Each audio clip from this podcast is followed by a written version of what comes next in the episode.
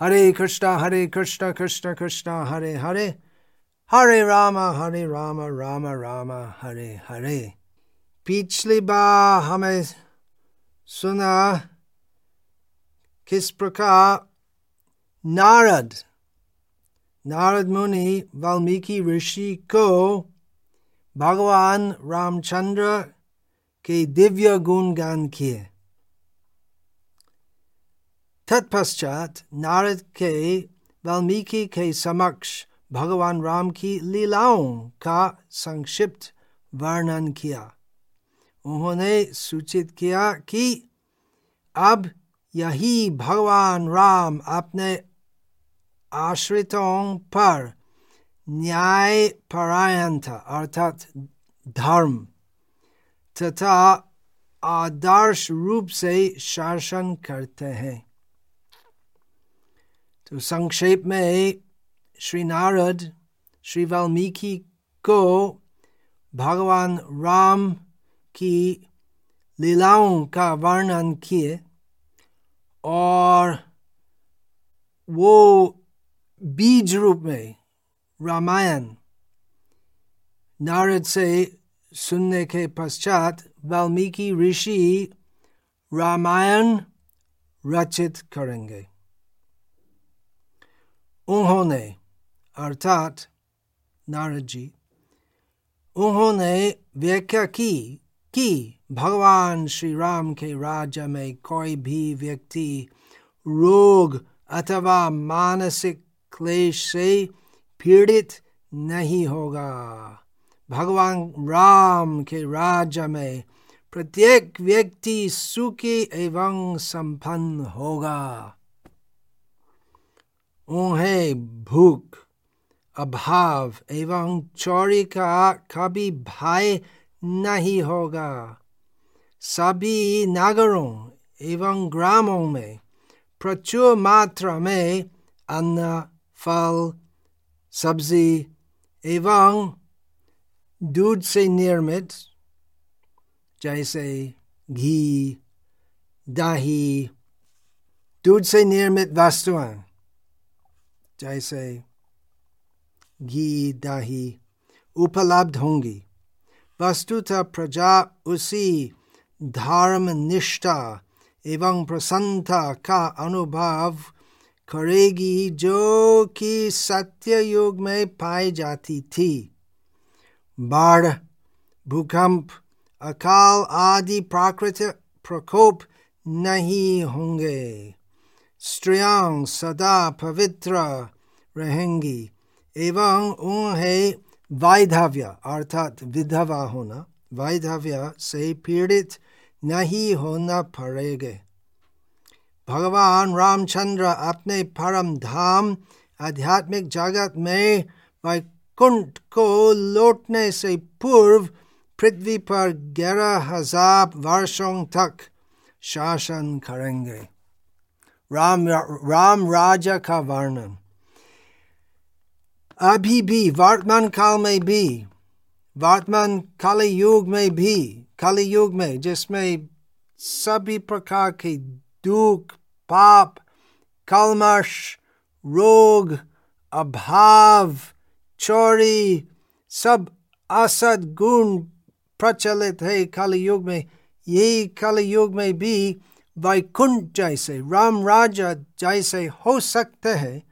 यदि हम हरे कृष्ण हरे कृष्ण कृष्ण कृष्ण, हरे हरे हरे राम हरे राम राम राम, हरे हरे। यदि हम भगवान श्री कृष्ण और भगवान श्री राम का नाम कीर्तन करेंगे तो एकदम निकृष्ट अवस्था जो कल युग में चलते रहते हैं तो परम उत्कृष्ट हो जाएगा। भगवान श्री कृष्ण भगवान राम जी की कृपा से।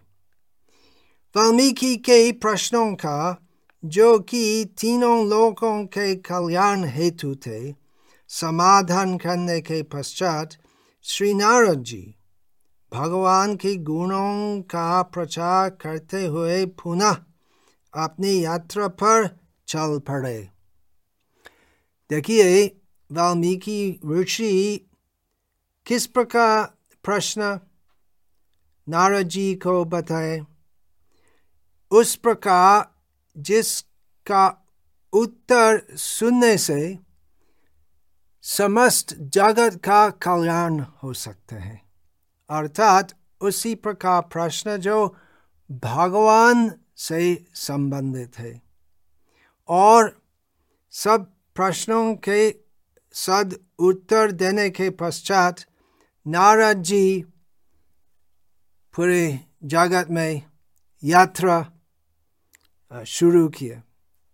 तो नारद जी एक आदर्श परिव्रजक, सन्यासी है। सब जगह जाते हैं। सब लोग को आध्यात्मिक ज्ञान प्रदान करने के लिए। और इस प्रकार जगत का कल्याण हो सकते हैं। जगत का कल्याण हो सकते हैं भगवान राम जी का गुणगान करने में, राम कथा बोलने से, सुनने से। और आदर्श चरित्र से ही जीवन व्यतीत करना। और आदर्श चरित्र कैसे हम सीख सकते हैं? श्री राम कथा सुनने से। तब वाल्मीकि मुनि अपने शिष्य भारद्वाज के साथ थमस नदी के तट की ओर चल दिया। नदी के तट पर बैठकर वाल्मीकि श्री नारद द्वारा वर्णित बातों पर विचार करने लगे। तो ऐसे राम कथा सुनने के पश्चात वाल्मीकि ऋषि अपने आदर्श श्रेष्ठ शिष्य भारद्वाज ऋषि के साथ। नदी के तट पर बैठकर वो राम कथा जो अभी सुनने हैं वो वि, वो विषय के ऊपर विचार किया ध्यान किया। तो हमें सुन हमें सिर्फ़ राम कथा सुनना नहीं सिर्फ़ सुनना नहीं उसका गहरा अर्थ के ऊपर हमें विचार करना चाहिए। इसको मनन मनन बोलते हैं। शास्त्र में श्रवण, मनन, निधिध्यासन, ये तीन शब्द आते हैं। श्रवण, शास्त्र कथा का श्रवण करने के पश्चात हमें मनन करना चाहिए। अर्थात बुद्धि लगाकर विचार करना चाहिए। और निधि ध्यासन अर्थात चिते थे खरिया ऐक्य, अर्थात वो चित हृदय में वो सब कथा, भगवान की लीला कथा, भगवान की गुण कथा, सब हृदय में धारण करना चाहिए। वन में बैठे हुए वाल्मीकि ने सारस पक्षियों के एक जोड़े को देखा जो मैथुन क्रिया में संलग्न था। काम क्रिया में लिप्त दोनों पक्षी मधुर स्वर में गा रहे थे। उसी समय निषाद वंश का एक पापी शिकारी अपने छिपने के स्थान से निकलकर प्रकट हुआ। उसने एक ऐसा बाण चलाया जिसने नर पक्षी के शरीर को भेद दिया। अपने पति को रक्त रंजित पीड़ा से शरीर को ऐंठे हुए तथा धराशायी देखकर मादा पक्षी अकस्मात चरम इंद्रिय सुख से वेदना की गहरी खाई में गिर गई। उससे उत्पन्न नैराश तथा भय के कारण वह करुण क्रंदन करने लगी। देखिए, क्या अंतर है? भगवान राम कथा पूर्ण आनंदमय है। उसका विचार करते हैं नदी के तट पर श्री वाल्मीकि ऋषि। और अकस्मात, अचानक एक घटना हुई कि एक सरस पक्षी का वध हुआ। परम सुख, परम दुख। जब जब वाल्मीकि ने यह दुखद दृश्य देखा, तब उनके हृदय में दया का भाव उमड़ पड़ा निषाद के इस हिंसक कृत्य को अत्यंत पाप पूर्ण जनकर वाल्मीकि ने क्रोध में आकर शिकारी के शाप देते हुए कहा अरे पक्षियों के हत्यारे अपनी मादा की यौन तुष्टि में संलग्न निर्दोष जीव की निर्मम हृदय करने के दंड स्वरूप तुम है। अनंत काल तक मानसिक शांति प्राप्त नहीं होगी। वाल्मीकि ऋषि का वचन। ऐसा शक्तिमान ऋषि का वचन चलेगा। वास्तव में जो ऐसे पाप कर्म करते हैं तो मानसिक शांति कभी भी नहीं मिलती। अभी, अभिशाप हुआ जिससे उसका शांति प्राप्त करने का उपाय नहीं होगा। जैसे ही वाल्मीकि ने यह शाप दिया, उन्हें अपनी अनियंत्रित क्रोध के वशीभूत हो जाने पर लज्जा का अनुभव हुआ।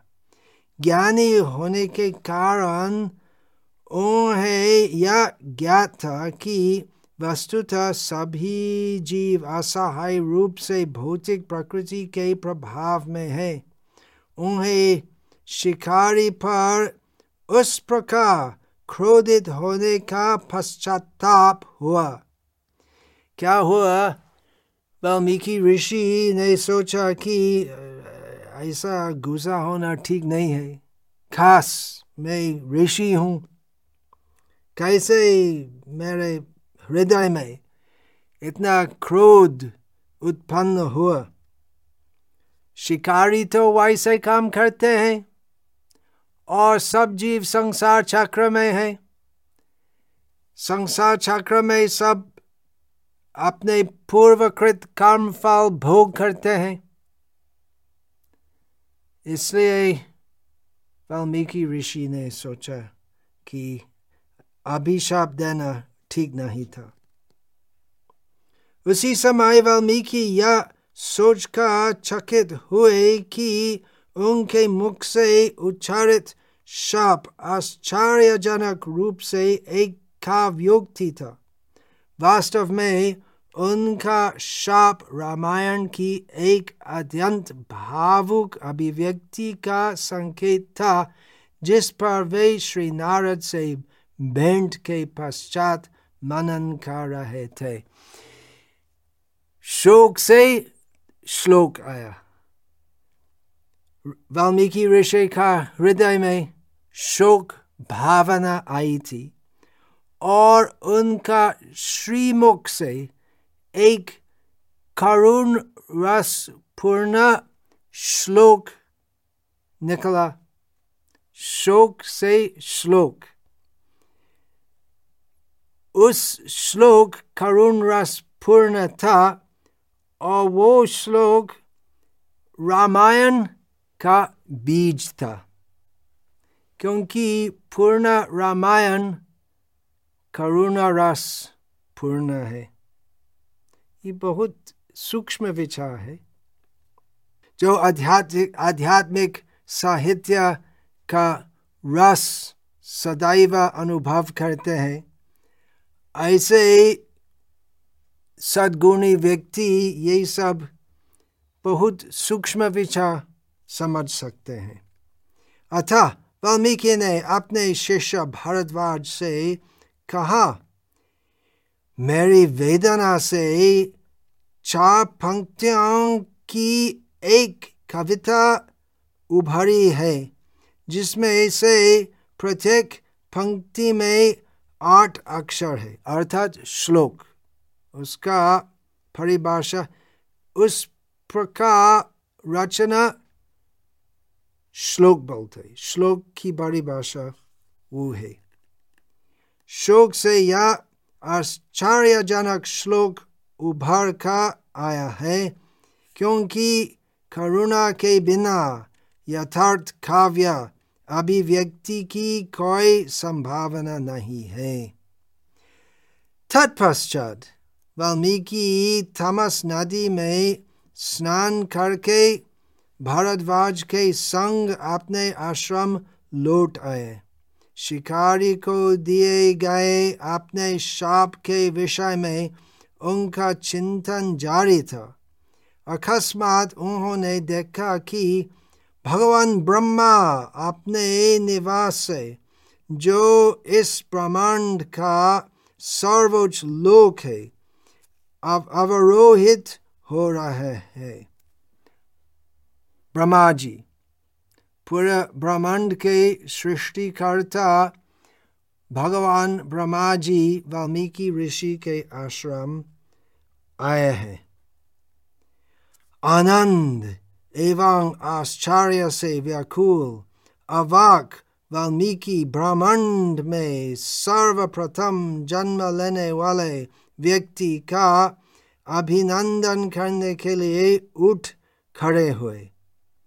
जब भगवान ब्रह्मा वाल्मीकि के समक्ष उपस्थित हुए तब उन्होंने श्री ब्रह्मा को सादर प्रणाम किया तथा अत्यंत श्रद्धा एवं आदर से उनकी पूजा की तो रामायण से हमें सीखना चाहिए। संस्कृति क्या है? उच्च संस्कृति क्या है? बॉलीवुड से हम नीच संस्कृति सीख सकते हैं, सीखते हैं। और राम लीला से हमें सीखना चाहिए उच्च आध्यात्मिक पवित्र संस्कृति। एक महान व्यक्ति वाल्मीकि ऋषि के आश्रम पधारे हुए हैं। वाल्मीकि ऋषि स्वयं एक महान पूज्य व्यक्ति है, परंतु उनके ज्येष्ठ ब्रह्मा जी को यथोचित आदर करते हैं और यथोचित स्वागत करते हैं। उसके पश्चात भगवान ब्रह्मा ने जो समस्त जीवों के पूर्वज है और जो सभी के हृदय को समझने वाले हैं, कहा, हे भगवान मुनि हाँ भगवान मुनि, वाल्मीकि मुनि, कितने भगवान है?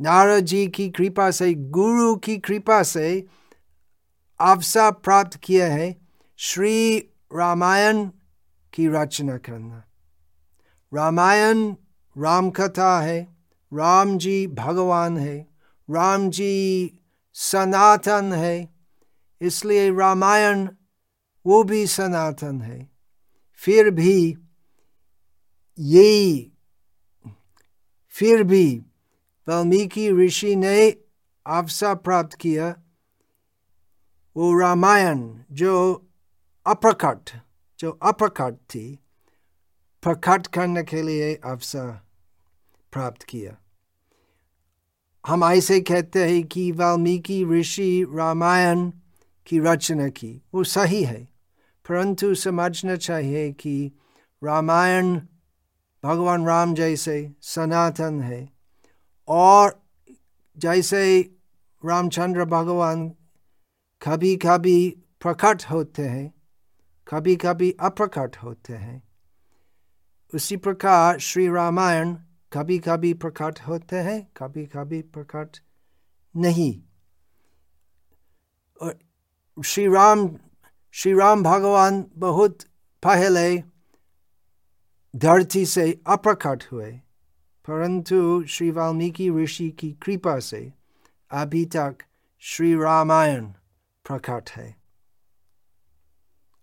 और वाल्मीकि ऋषि की कृपा, वो नारद जी की कृपा है। ब्रह्मा जी ने कहा, हे भगवान मुनि, कृपया यह विचार कर शोक ने करे कि अपने शिकारी को शाप देकर अनुचित कार्य किए हैं। वास्तव में जो शब्द अपने क्रोध में आका उच्चारित किए, वे मेरे थे। अर्थात ब्रह्मा जी वाल्मीकि ऋषि का हृदय से प्रेरणा दिया, ऐसे कहो।